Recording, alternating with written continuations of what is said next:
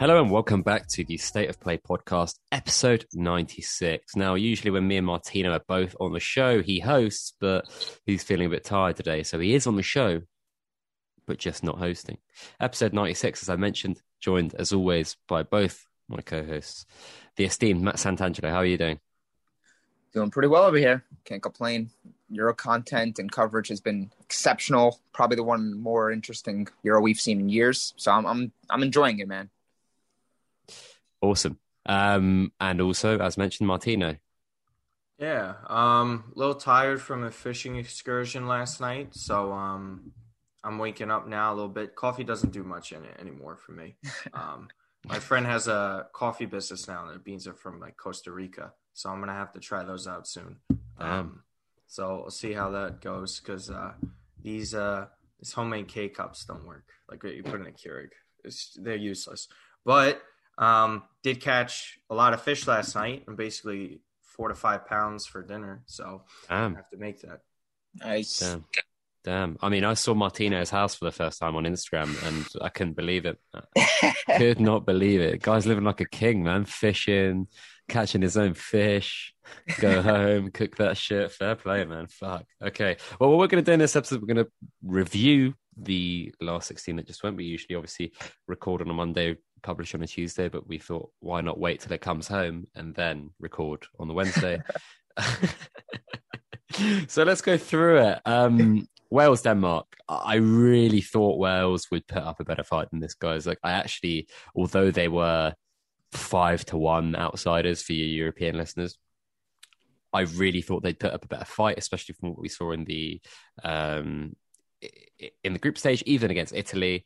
Uh, you know, until the red card, like these guys can match up against better teams, and sometimes that does bring the best out of them. But Denmark were just far, far too good in this fi- fixture, and uh, um, not surprising that they won, but perhaps by the margin of four goals to nil, it was a slight surprise. Martino.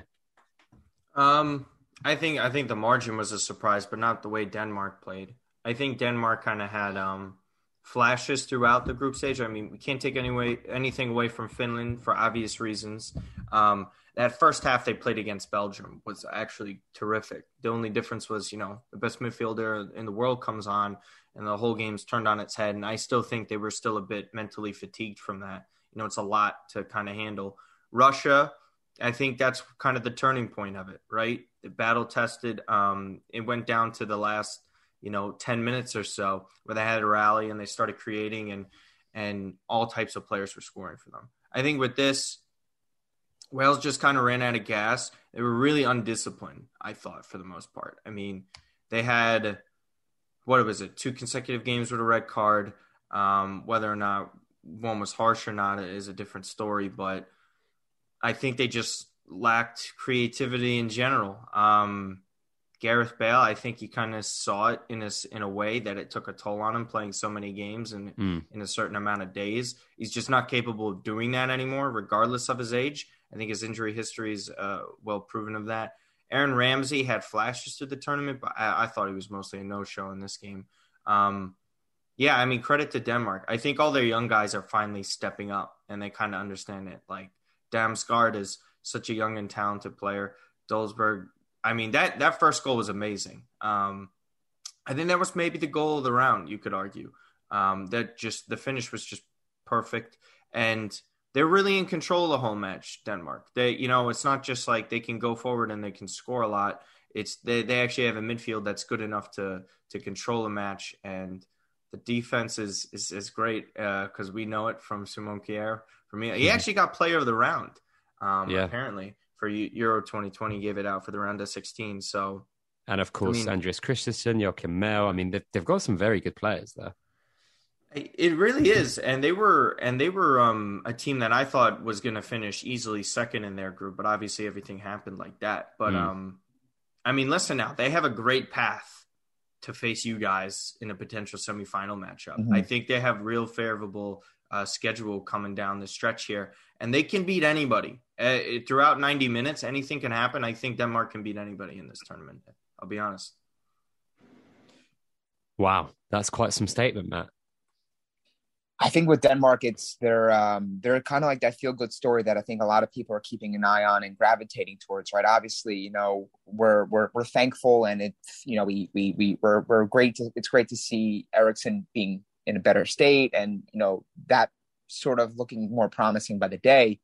But the resolve, the character, the the unity shown from this Denmark team has been nothing but inspiring. I mean, the the, the performance that they put on to get into the knockout stage was electric, right? You saw the fans, like, and it just kind of shows you like they that sort of uh, uh, the impact fans can have on some of these matches, right?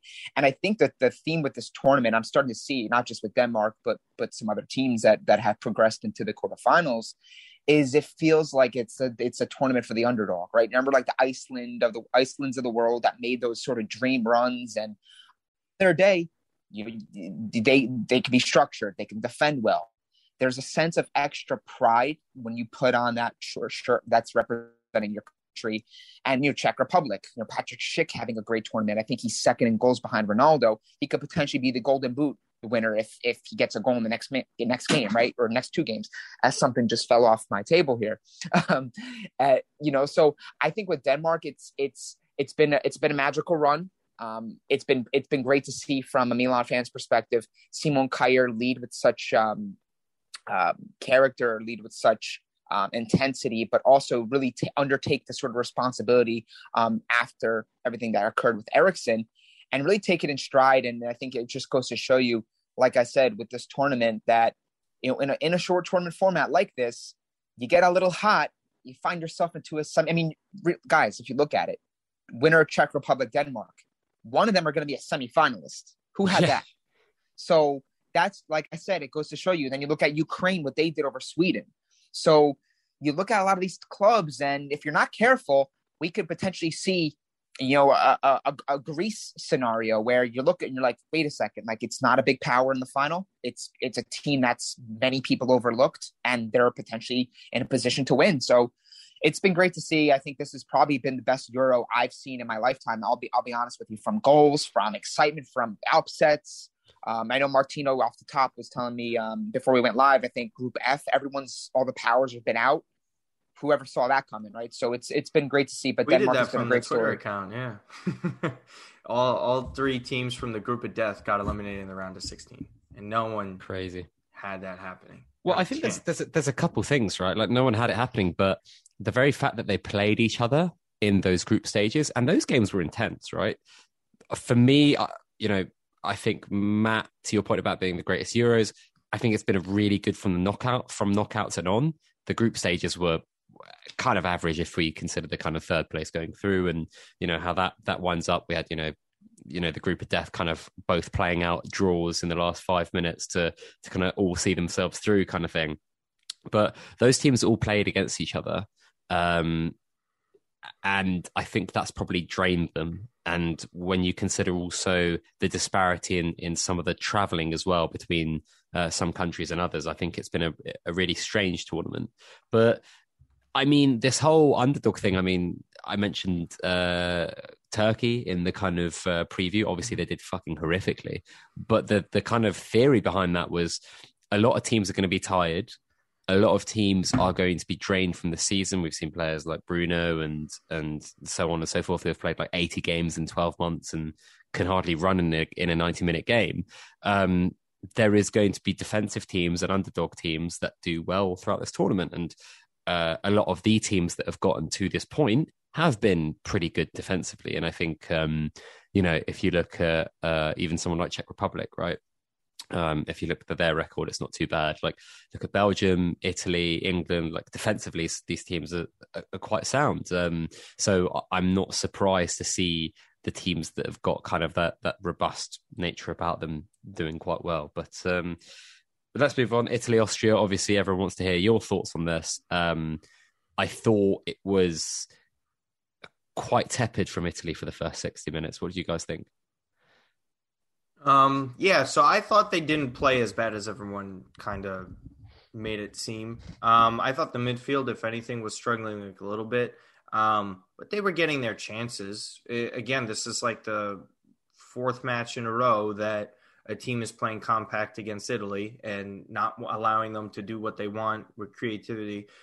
I mean, they were getting shots off too. Um, they had their opportunities. It wasn't like they were looking awful. I think the subs came in at the right time. Obviously, I had to go to extra time for it, but it was so clear when the difference between Italy opposed to a lot of these other countries in this tournament is the second that they make their subs. I mean, even saw with England yesterday, they turn into another gear. They have the perfect subs for a lot of situations, and bringing on Federico Chiesa in extra time is was like the perfect guy to bring on. That guy has so much mm. energy to begin with. You're not going to find a better player to bring on at that point in the game. Probably in the tournament that I could think of now from now on. Um, I, I mean, again, you kind of get weary of it. It was a little shaky on that goal. They almost lost because of that offside, but it was a clear offside in my opinion. Um, I think I, I don't think I'm that worried about it, but I do think I'll say this. I don't know if Marco Verratti is going to be starting the next game. I think wow. Locatelli is going to be starting from from the get go. Um, I think I understood the move. I didn't hate it at all when they wanted to put Verratti in there because of how good of a player he is. But it's just so obvious on how much better of a team they are when Locatelli starts. Um, and that's just that continuity that you can't really mess with. And I think Mancini is going to realize that. But I don't even think it's a guarantee that it's going to be Verratti either. I mean, Nicolo Barella has been pretty inconsistent out of all the midfielders, I would say, Matt, um, out of all the starting ones. Um, mm-hmm. That's gotten the most time. Um, and then again, Andrea Belotti coming on too, man. This is why a lot of people don't respect what the guy does. Um, you know, they only see a lot of goals popping up for Torino. They don't really notice the actual work ethic that this guy has to begin with. Because um, that slide tackle he had, you're not going to see a better slide tackle by uh, uh, by a striker in this tournament. So, um, yeah, I mean, listen, they were battle tested with this, and and they kind of realize like how dangerous it could get with these knockout stages because this is like really this core's first true test. And Austria is no slouches either because I think people just thought like Austria would be a walkover. They have plenty of uh, talented players within that team, and, and they play well. So, um, all in all, it's a good win because of the amount of goals that they scored in extra time, and on top of that, you know, just rebounding when when the match wasn't going in their direction, mm. and, and they figured out a way to score multiple goals. And once you're able to do that, then they're going to feel more confident because they know even though they weren't playing their best, they still found a way to win and score multiple goals. So I, I think it was a, a great result in the end, even though it was kind of shaky for a while. Yeah, I think with Italy too in this match, you know, everyone's been conversations has been with Italy that they haven't been tested. But we've heard the statements from Patrick Vieira, Gary Neville, and even just outsiders looking at Italy and who they've played and thinking, yeah, but when they come up against someone else and someone kind of kicks them in the mouth, how will they respond, right?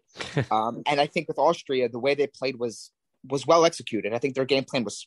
I mean, those they were they were winning most the 50-50 balls from the second point, uh, uh, second half onward, right? And I think that was the real telling difference uh, in the second half is that I think a lot of times that Jorginho and uh, Locatelli they were able to play it very carefree, very nonchalant, and really not be under much pressure. I think on the international stage, you often tend to get a little more space than you do, say, playing club. That's just how I observe the game. I, you guys can have your own thoughts on that.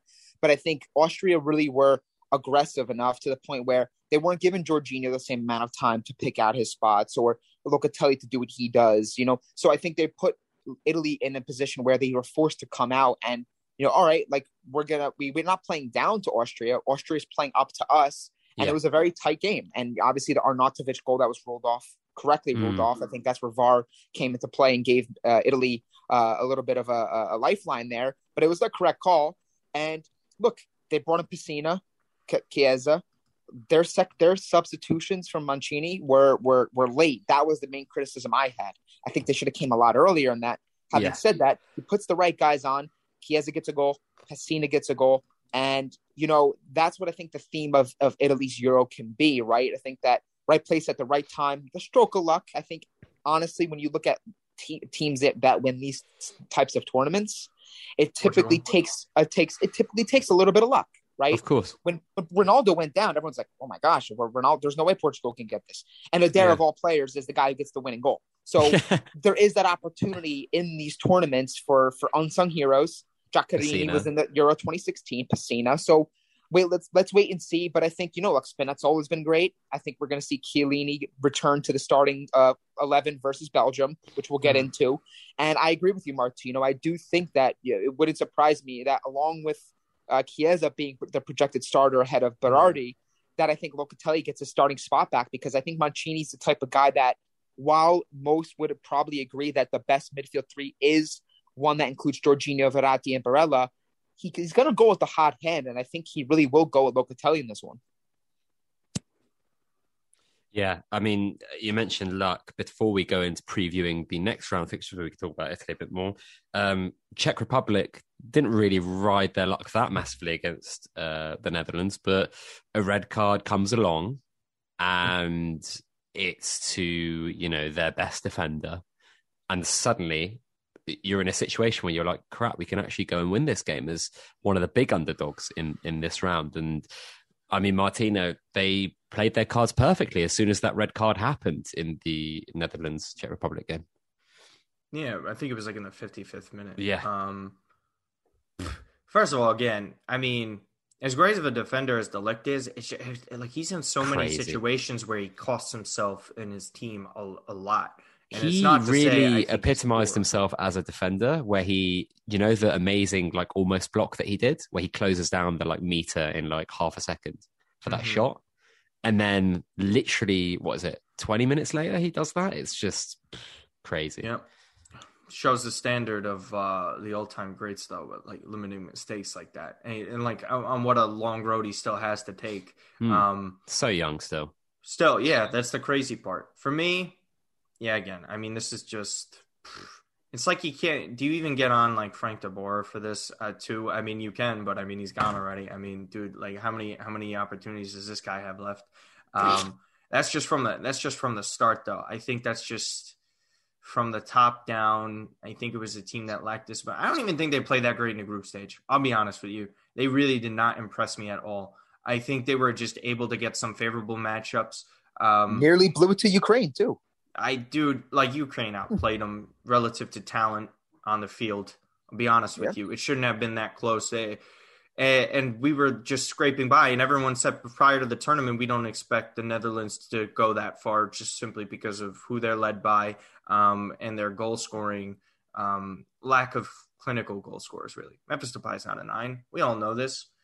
It's not. It wasn't going to work out like that. He struggled all tournament, um, in my opinion especially when you're making a headline move over to Barcelona, where where you're getting paid a, few million euros a year, and you're supposed to help that team bring back a Champions League. I, I just, you know, for me, again, I didn't see them doing much in this. And the Czech Republic, like hats off to them. They looked dreadful prior to the tournament too. They were not playing well. Um, they got beat down versus Italy, and whether or not, who knows to take away too much from that. But a four nothing. Again, I think it was just I, we talked about luck. I mean, they're just taking advantage of everything. Like Schick with his crazy goal of the tournament, um, catching the keeper out on his line, getting the red card versus the Dutch here, and it's not an impossible matchup against Denmark. Like it's very doable that they could win that. They play these games close. They're low scoring. Honestly, I wouldn't be shocked if they could make it to a semifinal either. I don't expect them to, but just to pull that out is awesome. And then again, how many times do we see the Dutch being inconsistent in tournaments? Like they do what they did in 2014. Um, they miss um, the World Cup. They don't do that great in the last Euros. Then they flop again in this year. Like they're so like they either do amazing or they're just absolutely flat out of the gate and they don't do anything for a tournament. I just think there's there's a lot that needs to be figured out for them for a short turnaround to next year because uh, this next hire is everything for them. Um, and I know that's further down the road, and we're talking about the Euros, but that's just it's still a bigger picture thing. Hmm. Also, think we look at with this Dutch team too, right? I think you know uh, caught up in all the uh, the the nightmare scenarios for for USA and Italy not qualifying for the previous World Cup. Netherlands didn't either, right? So I think you look at that and you consider where they're headed with this this crop of players that, yeah, is supposed to be turning a page, new leaf, and getting you know a new era, if you will, of, of, of nice fresh talent here. But there, to your point, Martino, like I think you start getting around the bend and you you question how much the field has improved as far as competition for some of these World Cup spots will be, Netherlands, there, I, I, I, I just wasn't completely sold on them. I know they have the defensive players, especially without Van Dijk. Of course, yeah. absolutely. And I think they're a team that in spots has some good players. You know, in the midfield, um, obviously with Frenkie De Jong and de Roon and up front they have some players that ha- can do some things. You know, Motland. We all know the players they have, but as a unit, it just seems like too much individual performances, too much, um, too many passengers with this team. And then when you throw in the fact that they have De Boer, who obviously we saw what he did with Inter, which was abysmal. Even Atlanta United was an abysmal uh, tender in, in, in the U.S. Or else did he go? I was, was at Palace, right? And and yeah, I mean, when so so so I think it's it's fair play to them for making the decision to get rid of him already. But now it's going to be interesting to see what their choice is because there's some talent in here, and I think you get the right coach with the crop of players that are maybe coming through for the next year, year and a half.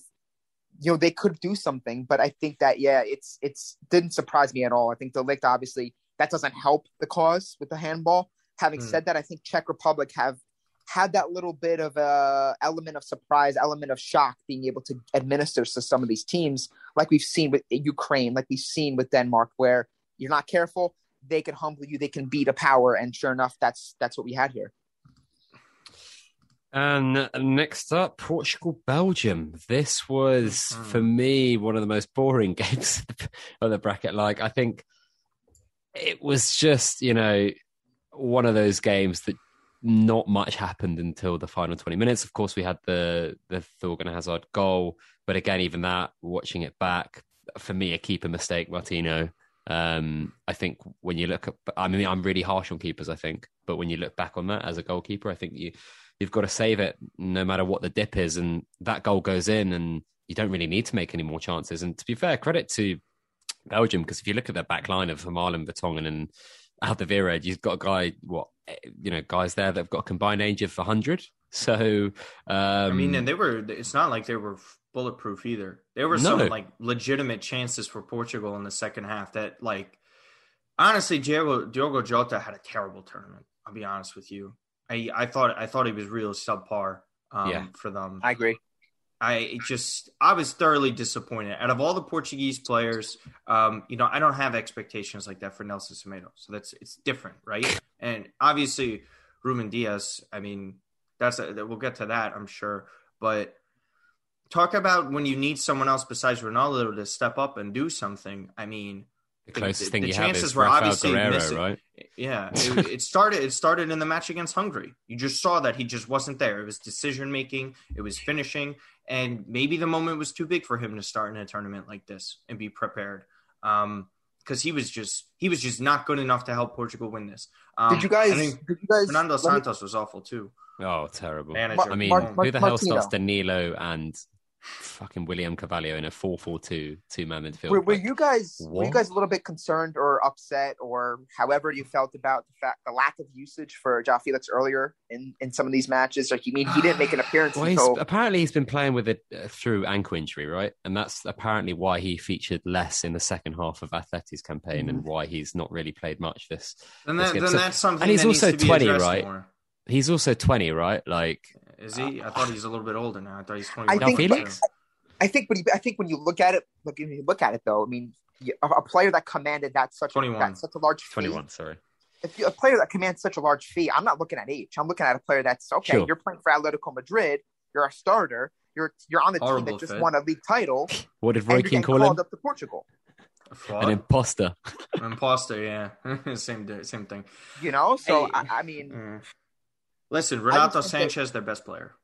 Yeah, in I mean, tournament, yeah, yep. I, I, I, you know, in that game, he was by far their best player, and how he didn't start those first few uh, games is, is kind of beyond me. I mean, like the one player that, yeah, I mean, he didn't start that many games for Lille. I think he had some injury trip, uh, trouble. I think he had about 15, 16. Starts, when he played it, they, he was he was unbelievable. He was, he was that um, player that was there for the last tournament that they played. Yeah, yeah, and I think um, not starting him more often was was a mistake. I mean, as bad as Bruno Fernandes was in those first two or three games, you have to find a way to make it so a Bruno Fernandes starts for Portugal because they don't have any better creators in that team, right? Bernardo Silva is fantastic. I love him as a player. Diogo Jota, I think he's great, but had a tor- horrible tournament. João Felix injured, blah blah blah. And as you as you said, Mm. um, you got to give it to your hot hand, Matt, and to not find a way to kind of. I mean, to start him on the right in a, fo- I, he got a lot of slack, right? He got a lot of hate, but start him right midfield in a four-four-two or, or on the left in a 4-4-2. It's just ridiculous, right? Fernando Santos, I think he'll stay for the World Cup, but he's, he's, he's got to go right. He's, he's he is an imposter. He is an imposter. He that was the biggest bullshit run to a to a to a tournament win ever. He did Yeah. not. They did nothing. They were not playing great. You know what I mean? Like you grind out results and you win. That's you know mental resolve. and, and, and he's been carried. He's been lucky to be carried by some of the game's all-time greats, right? Pepe, Ronaldo, etc., etc. Like, It's a joke, and you can't tell me like the defense just collapsed just because João Cancelo wasn't there. Like, come Yeah. on now. I Yeah. like there were it was real inexcusable defense. Like that match against Germany was just pathetic. And but then do, do, do you know? Do you know what the bar is? Like, because everyone's been saying, "Oh, Jota was bad, and Bruno Fernandes was bad, and Mm. Ruben Dias was bad." Like, uh, Bernardo Silva was bad. Like, look at these guys for their clubs. What's happened? Is it the manager? Like, the only player that turned up, well, the only players that turned up were Ronaldo and Pepe, and Renato Sanches when he was allowed to play. Apart Mhm. from that, it was. I mean, starting like Palhinha ahead of Renato Sanches. I know they don't play the exact same position. Crazy. Starting Doesn't matter. Doesn't matter. You have and to. William you have to Va- adjust to who you have. For me, it was quite simple. You play like a Danilo next to a Renato Sanches. You play Bruno in front. You play a Bernardo Silva on the right, and you play a Jota on the left, or someone like that. And then you play mm-hmm. Ronaldo up front. And I think you move from there. But it's just for me crazy. I think Belgium. They put every, they had to put everything on the line to to beat to beat I don't Portugal. think they even clearly. played that great. I'll be honest. They, No. I thought they were. I thought they were average. I thought they were really average. And to lose Hazard and De Bruyne, they're probably not going to play in the next round. That looks like they're So what's done. what's the confirmation on that? I just saw that they're not going to be 100 percent for Friday. There's so I many mean, conflicting reports. The what I- Roberto Martinez said was that it seemed like Hazard is definitely out, but De Bruyne. I mean, he did his hamstring, right? Like, how's he going to play? Which how- is why how I do you didn't play even after consider him a factor for this tournament, man. But he's when, been when you bring up but he's- Hazard, it's his brother for this one, not him. Right. Okay. Let's move on quickly next, and then go on the full preview. Spain, Croatia. Uh, crazy game. Crazy, crazy game. Bonkers. Uh, Spain you still know, suck. They- They do. I mean, Eric Garcia is slow, small, and bad at defending. Like, someone tell me why Barcelona are getting him. Like, what Because he's free. That's How it. about- He's like, I think I'm taller than him in shoes. Like, legit. What the hell? He Well, well, cannot we, be. We know Barca's defensive issues. I mean, it's it's You know the ridiculous, answer to really. that. But How- like, I have a question for you guys though. How Go about Llorente? How does this guy not play? How like yeah, how is this guy not getting a starting position or like getting any single burn time? I mean, this is it's kind of laughable. I think I'm not taking anything away from this. Croatia is not a good team anymore either. They're not what they used to be, especially compared to three years ago. I mean, they they collapse honestly. Like if if Ante Rebic doesn't start in this game and what they went with that switch um, in the second half, Croatia wins this. Spain isn't coming home with this. Um, yeah, they wanted an extra time, but my goodness, Croatia just like tired at that point, in my opinion. I, I, I don't see anything special with Spain. 10 goals in two Yeah. games, but the context is lacking severely. I think Yeah. what it was is terrible defense from Croatia. They had a guy slip down in the box and fall down. Like he got tripped by a ghost. Was it the Okay. Ferran Torres, the Ferran Torres goal? I think right. Yes. And against Slovakia, there was two howlers from their keeper. He punched it up underneath the crossbar and went over the line. Yeah. Like they're not they- they're missing penalties. Morata had a great finish in extra time. I'll give him that. I'm happy for him. There's a lot of fucking idiots that you know abuse people and players online yeah, really and threaten his family with this death threat. It's inexcusable shit. So I'm happy that he actually scored that. So those people shut the fuck up. But still, I mean, I think there's a lot lacking with them. Um, on the edge, like that miscommunication on that goal. Like, how do you how do you not stop the ball with your foot? How does it just go past you like that? I for me, I would do. I think they're bounced in the next round. I think Switzerland win. I, Ooh, dude, I mean- I mean- they're not good enough. In my opinion. I mean, wouldn't be s- shocked. think about. I, I think Seferovic is going to have a nice time against those Spanish centre backs. I'm not going to lie. Um, what I will say about on the Morata point, again, I'm not going to talk about the the kind of slagging him off the stuff. The reason why he is quite limited as a striker is because he's a very average finisher. So if you look at like his XG Mm-hmm. compared to his goals, like he pretty much matches it. And to, to be a really, really good striker, you either then have to be one of two things. You either have to get loads and loads of chances and score lots of goals, Mhm. or you have to be a very, very good finisher. Like let's say uh, Kane or Son or um, uh, or Bacardi when he gets his Yeah. chances. I- I- exactly like Mm, lethal right. finishers that are going to score a lot, a lot of goals and outperform the kind of expected goals that is is expected of them. Morata, you know, he's strong, quick. His build-up play isn't awful. It's not good. Uh, he is a willing runner always. Um, he's annoying to play against, but I, I made this comparison. I was like, if you think of like him and Alex Lacazette, he's probably better at most things than Lacazette, but Lacazette is a better finisher. So they're Mhm. probably about the same level of a striker, right?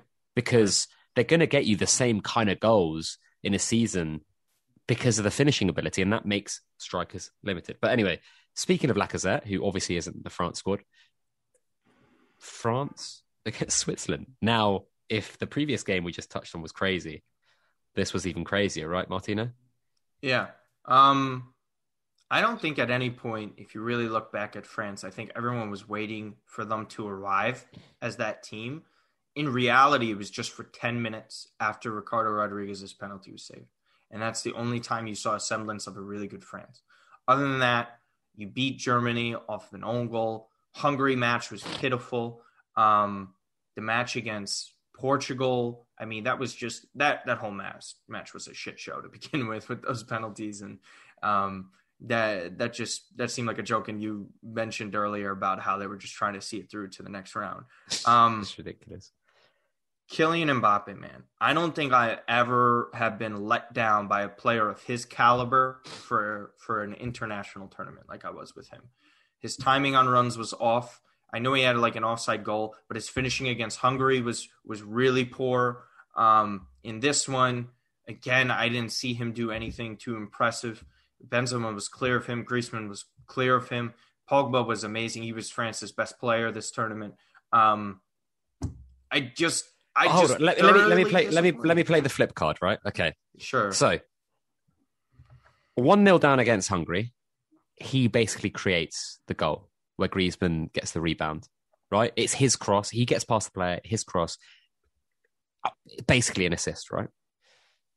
Against Switzerland, who gets the assist for the fir- uh, for the second Benzema goal, or the first one rather, Mbappe. The second goal is created by him as well. He makes the best pass of the game with the the weak foot flick into Griezmann. that was a tight angle for Griezmann to get that up like that, though. Yeah. him a chance on goal. Yeah, but the the Mbappe the Mbappe touch was like like there were because France could not find the pass until those minutes, right? And then they obviously went on that that nice run. I think the thing about Mbappe is because he's played in so many high profile games from 17 to 22, five years worth of football where he's played at the absolute top of football every single year and not really been injured you're always going to have to think about that in the context of him not performing in a tournament or a few games. Like, I don't think he was sublime. I don't think he was awful. Like, I mean, like there were a lot of France players that were far worse than him. Um, Mhm. I mean, look, Kante's a Relative great to your expectations, though. Uh, I of course, mean, but Kante's a lovely guy, right? But he was he shocking wa- at yeah, these Euros. I agree. right? He was mediocre at best. He- I agree with that. You know, Varane, wonderful centre back, awful at these Euros. awful. fraud, fraud Yeah. without. Is he a fraud without Sergio Ramos? Do you agree? Potentially, Is who knows? I I mean, think. but- I think but- he's but the- but the thing a is, little bit right, the like- past eighteen months. But like Mbappe, right? The, like we were only what four months ago talking about him scoring a hat trick at the Nou Camp. Like I think, you know, youngest player, to, you know, nineteen years old, won France the World Cup. Like I think, I think that discourse kind of went a bit too far for me personally. But I understand why people are frustrated. But let's talk about the game slightly. I mean, Granit Xhaka versus Paul Pogba. It was kind of like, you know, a heavyweight battle in central midfield at some point for some reason. It just turned into just those two playing, but um, an amazing game, and then the, the, penalties as well. Great penalties right up until the end. Um, drama yeah, until the last second. One. The composure, uh, the composure with the composure with Switzerland to take those those penalties was very impressive, and I think that you have to look at the actual the uh, Petkovic, right? That's the coach. He used to be the coach of Lazio. Um, for them to have the lead at halftime and they played better through the first half, to have the Ricardo Rodriguez penalty miss, and then two like a couple minutes later, yeah. Benzema puts two on them, and then they mm. get the Pogba screamer, and you're thinking there's just absolutely this game's cooked. This game's stick a fork in them, they're done. Because yeah, there's like no way most teams, if any team, comes back after they've been dealt that sort of wonder strike on them. There's just absolutely no way. All of a sudden you get two quick goals in the span of 10 minutes from the 80th minute onward and you're thinking man what does this say more about switzerland? Does, or does it say more about the fact that france as a mentality are very fragile? Because you, you can't you're up 3-1 you can't concede two goals in 10 minutes if you want to be the favorite of this tournament that many people thought they were and then you go through then you go through extra time then you still can't get a goal and then you go to penalties and switzerland ice cold from the spot that says a lot about Switzerland. That's very impressive. And I think to your previous point, Martino, about you know them versus Spain, you got to at least respect them enough to think that based on how Spain have played, how you know hit or miss they've been in front of goal, you have to at least give Switzerland a fighter's chance to win this. As you know, not maybe the favorite, but a team that would it surprise you if they won? Probably not. Spain weren't great in the group. Sweden weren't great in the great in the group. That group wasn't that strong. Obviously, Poland no, didn't play well. The worst, that enough. was the worst group. Okay. So you look at Switzerland, like I took I took more from this game about Switzerland than I did for France. I know France, you know, they have the players. Yes, you know, it's what about the Deschamps selection out. that eleven? That was like a weird. They went like three at the back, and then they kind of had Rabiot on like the left as like kind of like a wing backish type midfielder. Yeah, like well, yeah. Listen, they, they could have used a certain Theo Hernandez right in that case, right? But that's beside the point, right? So, uh, or even his brother honestly, I think with this, with this, with some of these matchups, they kind of throw a caution to the wind here, and you kind of just throw everything out, out out on the table and say anything could happen here, because some of these powers don't look mighty powerful. Belgium, we talked about, don't look that strong. They no. haven't looked. They've been very up and down. If it's if it's not Lukaku doing what he does, or De Bruyne pulling the strings and being That's... this this mid, they're they're a team that they look to those star players, and most big teams do. But you look at the collective, and I yeah. think that England getting that victory was huge. Italy yeah. being getting by Austria is huge. But I don't know. I think Switzerland are a team that no one wants to play right now. Mm. Right. Uh, last but not least, Sweden, Ukraine. Um, kinda, kinda, yeah, right. Let's go, baby. Um, kind of surprised. I mean, I thought this was like a perfect matchup for Sweden, a team that's very offensive in Ukraine um, can easily be exposed at the back and on counters. And they just, I mean, Emil Forsberg was great this tournament. Um, but my God, I mean, just they didn't take advantage of their chances. You thought like when you see them get that result against Spain when they only had 15% possession, like I think Taylor Twellman was talking about it on the ESPN broadcast. He's like, you saw them more comfortable in that match against Spain without the ball than they were in that match against the Ukraine. Like that's the the best way to honestly put it. Like they they looked terrified anytime the Ukraine had the ball and came at them. I mean, just they're just a relentless attack. And again, this is the kind of I think a little bit of a lack of respect in some some um, places on I guess social media, just in punditry in general. Like Ukraine finished ahead of Portugal in the qualifiers for this. It's not like they were a joke. This is a very good and talented team. Um, and they're going to be able to score goals. And Zinchenko, talk about the versatility, Pet. I mean, my God, like this, yeah, this guy is really playing left back wherever for, he wants. yeah, for Man City, and then he goes to play for his national team, and he's more central in the midfield, and he's just taking over games. And that, I mean, the marking on his goal was horrific. I mean, him being that open was ridiculous, but the finish was just so great, being on top of the ball like that and just striking it hard and true.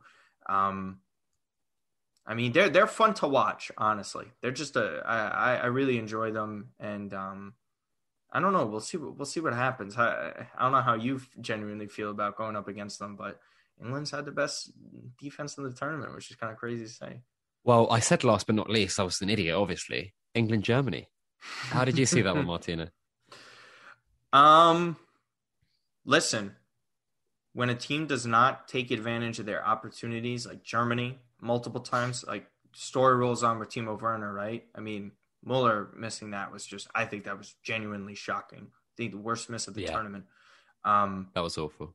I, I thought that was like, you know, so you, t- I, I ask you this. So when Kai Havertz passed that through and Muller was on goal, oh, I'm thinking did goal. you and everyone in the pub that you were at with that broken seat say, that's that moment and this is the moment where England fuck it up once again? And here Well, I we go. mean, people celebrated the miss like a goal.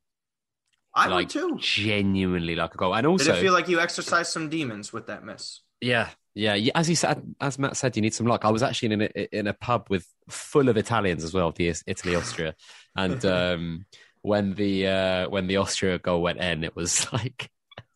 I was like, "Oh yes, it's gonna as a neutral, it's gonna be like a, a, a good climax to this game, right?" And there's loads of them just looked, uh, turned around, looked at me. I was like, "Oh shit, don't want to do this here." But no, England, England, Germany was. Um, I think two teams both played very conservatively and both had two chances each. One scored Mhm. their two chances, one didn't. That's the kind of how I look at this game. Like, Substitutions were bang on. Yeah, I- guess so. I mean, would. I have liked Grealish to come on earlier and get more than seven touches? I I Probably. should have started. Did you guys get the Whats- WhatsApp message that I sent to you about him or no? Um, mm, yeah, most uh, most chances created, most assists from 100 minutes. I mean, he's got more assists than any player has ever got for England in a, in in the Euros, apart from Beckham, which is pretty crazy to think about, right? Who's Isn't got better hair? Uh, probably Beckham. I think, a one, I think Uh, a one big key key talking point or takeaway from this is is Harry Kane's sort of um, can breathe a little bit. Like he got that goal, and that was the fun. That was the nail in the It's coffin. That was involved in the that build-up for Germany. Sterling's too. Well, well, of course, but Sterling's been he's been there's been a lot of criticism about you know Sterling and you know, should it be Grealish, should it be Sancho, yada yada yada. He's got two goals and he scored some pretty big ones so far. He scored the winner in their opening match in the group, and he's got the the, the winner here. So I think with Harry Kane, it's been a big focus, right? Because it's been a a tournament of the striker. You know, Lewandowski had three goals. You had Lukaku doing what he's doing. Ronaldo has five goals, and everyone's looking to Harry Kane to be like, we need you badly to get a goal or Mm. two here, just to, because the collective talent is there. But you need your number nine to be able to to to to pull some goals at it from from somewhere. He gets that goal, he slides, and you could see like a little bit of relief, like when he made that slide celebration. Okay, I got my goal. I feel like I got some pressure off me. Now we can move on. I think that you're going to see England have a second wind here. That's just my opinion. I don't know if it's coming home. I'm not going to say it's coming home, Pep, but mm-hmm. I think that England have really got that off their back, and obviously their path to the final, path to victory, is pretty favorable for them. So I think if Harry Kane could find a way to um, find some good, solid form now and be that guy up front that we know he is for for Tottenham, I think England are very, very dangerous. Yeah, I think with Harry Kane though, it's not really about the goals, isn't it? Uh, I think I, I I'd said on Twitter or in maybe the last uh, couple of weeks to you guys on WhatsApp, like watching Lewandowski for Poland, where he's just chasing everything down, trying to hold every single Yeah. ball up. It's the, the the attitude and the kind of drive and the the passion to kind of like really be the leader in your team, and I think we haven't seen that from Kane yet. Again, when chances are few and far between in the latter stages of the tournament. England probably have the best finisher left. So, you know, hopefully when the ball does fall to him, and if it does, he does put it in the back of the net. So let's see what, what happens. Um, I think before we get on too long, we should talk about um, uh, we should talk about the quarterfinals because they're going to be exciting. They start this weekend. Um, and we want to preview each. I want to ask you guys, like, you know, who's going to go through? Some predictions. Switzerland, Spain, Martino. I'll just go be a contrarian with Switzerland. I think this one's going to be tight in general. Obviously, Spain can easily win this. Um, I don't know. I mean, listen, they both went to extra time. I think depth is going to play a huge part in And this. And Switzerland have done the most traveling of any team, haven't they? have they? Yeah. Well, they Yeah. were in Rome, and then they went to where did they play? They played Wales in. Uh, Azerbaijan. Is yeah, that where it was? yeah, yeah, yeah. Yeah, Oof. and then yeah, all over there. Spain was in Sevilla for their three matches, and then uh, this one. Um, yeah, I think it comes down to depth and who can bring on what. I think actually Morata comes on the score sheet again for this. I think he finally gets a little bit more confidence. Um, but I don't know. I really loved that rebound from Switzerland in that match, like Matt mentioned. Like 3 yeah. 1 comeback against France and then still to win on penalties after missing a penalty in regular time. Yeah. I think I'm going to go for uh, Switzerland as well. What about you, Matt? Well, you guys are both going Switzerland. I think I'm actually going to go Spain. Um, and the reason why I think I'm going to go Spain for for a couple reasons. I just think there always is some somewhat of a turning point in certain tournaments, right, where you feel like a team finally has put it together. I know Croatia's defense has been leaky, and that's probably putting it lightly. And I do mm. think they're Switzerland are going to be a team that is tougher to break down. We, you know, we, we have seen what they've been able to do, right? You know, they can defend when they need to defend. They can take risks going forward and get goals as they did against France. So they can they can do a couple different things if they need to. I just think there's Spain, the collective group. I think there there's they're going to rally around like Moratas of the world. I think they'll give him enough chances. I think he'll get a goal, um, as Martino alluded to. I think it's going to be very tight though. I do think Spain advances, but I think it's a, a tightly contested victory over over Switzerland. Okay. Uh, Belgium, Italy. I'm going to go for Italy in this one. I think the uh, depleted Belgian ranks are, are going to be very, very tired after that very, very difficult game against Portugal, where they looked shattered. I mean, even Lukaku looked absolutely shattered. He's had a lot of criticism in the past of being a, a flat track bully. Um, he's kind of gone against some of those claims very well in his time in Italy so far. But um, I I know Chiellini's pretty good at handling him as well, hmm. usually. Mm. So I I just don't see anything past Italy here. I mean, I look at Belgium's defence. Um, Vermaelen, Alderweireld, Vertonghen, and then Thorgan Hazard at left wing back, and Thomas Meunier against you know Insigne, Immobile, and probably uh, Chiesa right starting this time. So I think it's going to be too much for, for Belgium. I'm going to go for Italy. 2 0. I was I was uh, taking Italy regardless if De Bruyne and Hazard were going to be in this one. Um, they got like first of all, you're right in that match. You were I was that was my point that I was going to make. Chiellini and Bonucci handle him better than most. Um, throughout the rest of this tournament, um, honestly, that's left. I think that's probably his worst matchup possible. He's not going to get any creativity. You saw him struggle against Denmark without that, without those guys. I mean, he did pretty well in certain spots, but again, that the midfield is going to be dominated by Italy without a doubt. If Kevin De Bruyne is not able to go, if he's not playing in this match, if he's not even 100% and he has to come on in the second half, like the match could already be done by that point. I don't see how their defense is able to handle a high line either. Thibaut Courtois can only do so much when you have a ton of shots being surrendered against you. I, I genuinely just have a hard time seeing this. If Italy just miss their chances and, and Belgium gets lucky with one of theirs, then that's the only way I see this going for Belgium. Other than that, I think Italy is is, clearly the favorite in this one. I, I don't really see it going any other way. Uh, I'll be honest with you with that. I just I don't like their chances with these injuries. I think with Italy too, there's you know the fact that they had that that that third game against Wales to uh, recharge the batteries. You know they had eight substitute or uh, not eight substitutes, but eight changes to their starting eleven. They got the victory.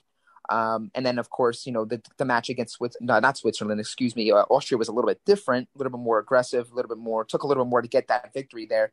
But I think, you know, when you get Chiellini back, you know, when it's Chiellini, Bonucci, that's that's been as consistent a pairing as possible for for Italy over the years.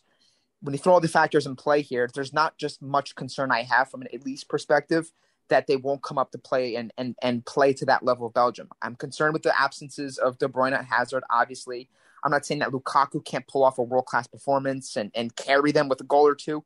He is capable of it. I just think that Italy's going to get a, a, victory here, and I think it's going to be not maybe not a blowout. I don't think it's going to be 2-0. I think they get 1-0 a 1-0 victory, and I think Italy handle the game. They handle the opponent. They they're able to um, maybe neutralize Lukaku a little bit, Thorgan Hazard, not have him so much of an impact in this match. And I do think they get a professional 1 0 victory and they keep it moving to the semifinals. Right. Well, before we move on to the other side of the bracket, which is going to be uh, exciting as well, I need to remind you guys that we are part of the 90 Minute Football Network. So do go check those guys out on social media. They've been posting some of our content, and uh, I'm sure we'll be appearing on a lot of their future content as well about, well, what else other than football, because that's all we know about. Uh, and we need to remind you also that this podcast is brought to you in collaboration with Sorare, the global uh, soccer blockchain fancy game. Um, NFTs are hot right now. They are still hot right now. Um, I just bought myself a Rayan Cherki. Uh, cost me a lot of money, but uh, with Memphis Depay going, I'm thinking that boy going to get some minutes next season and tear it up in Liga. So uh, yeah, we'll leave the link down below. Check it out. If you guys buy uh, five cards from the auction, you get one free. Mine was a Memphis Depay, which is worth loads of money, so it can be anything. So definitely uh, go and have a look at that. Um, moving on, uh, I mean Czech Republic, Denmark. I've got Denmark in this one, guys. I can't really see through them. I think this is where Czech Republic's run ends. I agree. I I had Denmark in my last article as the best long shot favorite to win the tournament. So again, I, I just think their path is favorable. I think this is one of them. And again, um, I think they're just an overall better team. Um, at some point, Czech Republic's luck's got to run out. I, yeah. I just, you know, I don't think they're going to be getting gifted a, a, red card by a top defender in this one. Um, so yeah, I have Denmark. Yeah, I got Denmark too. Um, nothing much more really to add. I think Denmark are playing with so much pride right now. There's so much momentum behind them that I think there's just it's I just don't see a scenario where they don't get the victory here. Czech Republic have obviously had the individual performances. I think Zuber's been great for them. Patrick Schick's been great for them. That goes without saying. But I think you know they've again a little bit of luck here and there for some of these teams, and you find themselves in a quarterfinals, and that's exactly where they are now. But I think their journey stops now, and uh, I think it's Denmark to do it. And last but by no means least, England against Ukraine. Uh, I'm going to go England 2 0 here. Another clean sheet for England. Another one, yeah. I think 2 1 England. We're keeping a clean sheet until we either win it or lose. oh my God. Can you imagine losing in the final at Wembley for the first time, conceding a goal? One Italy? Nothing? We'd have to we have to stop the podcast. I mean, I won't. I don't. I don't hate England like that. I find it. I find it entertaining. Honestly, I think it's stupid to make fun of a little girl crying. Um, yeah, it's low. I, I think it's low a bit much, but what can you expect from the idiots on the internet? You know, um, especially England fans. I think I'm not too sure Harry Kane propels into you know like a, a great run of scoring, but I'll say this: I think Gareth Southgate has more confidence in putting in the right players like Jack Grealish in this, where he doesn't fuck around with the 11 and has something stagnating for a good 60 minutes or whatever it is. Um, I think he gets it right from the start, even though he didn't even, so. it wasn't even that poor of a selection. It's just, you know, like if you can win a match earlier than you can, then you do it. Yeah. It's kind of my thinking. Yeah. It's not all about managing the other team, right? So at some point, you just got to trust that you have the better players, implement the system, and you win the game, right? That's what Italy have been doing, right? Right. Like putting players in positions to succeed. I mean, yeah. I, don't, I don't think Italy have been doing anything otherworldly. I don't think their performances have been revolutionizing the game. No. Good, no. good midfield, taking their chances up front, defending when they need to, getting key saves from Donnarumma, and you find yourselves in a quarterfinal position. That's kind of pretty much what it is. Yeah, yeah, but yeah, I, I see England winning this one. Um, so do I. I think yep. again, uh, having not having to travel much, the depth of the squad, uh, Ukraine playing 120 minutes. And this one's going to be in Rome, correct? I think so. Yeah. Mm. Is it? Yes. And then so, the semi-final yeah. is at Wembley uh, for whoever. And then the final potentially. Wow. Real. They made it difficult for the lads, you know. for 11 countries hosting the tournament, they made it difficult on those English boys. Um, Best stadiums, right? Yeah. right, I think we'll wrap up. Uh, Matt, where can we find out more about you before Martina gets too angry? on Twitter at Matt underscore Santangelo. Of course, follow me, Martino, on MilanReports.com as well. We, uh, that's the Twitter handle, of course. You guys can follow us on Twitch. We do shows every Tuesday and Speaking Thursday. about angry, yes. When he said lads, I just died, man. Um, okay. Well, Martina, where can people find out about you? Yeah, speaking about angry yesterday, if you want to go check out Milan Report Slaves podcast, we had uh, we had a scoundrel in the comments saying that Sandro Tonali is an incapable passer. So we sat up, propped up a five minute YouTube video, and we watched along um, and broke down every single pass and technical ability of his.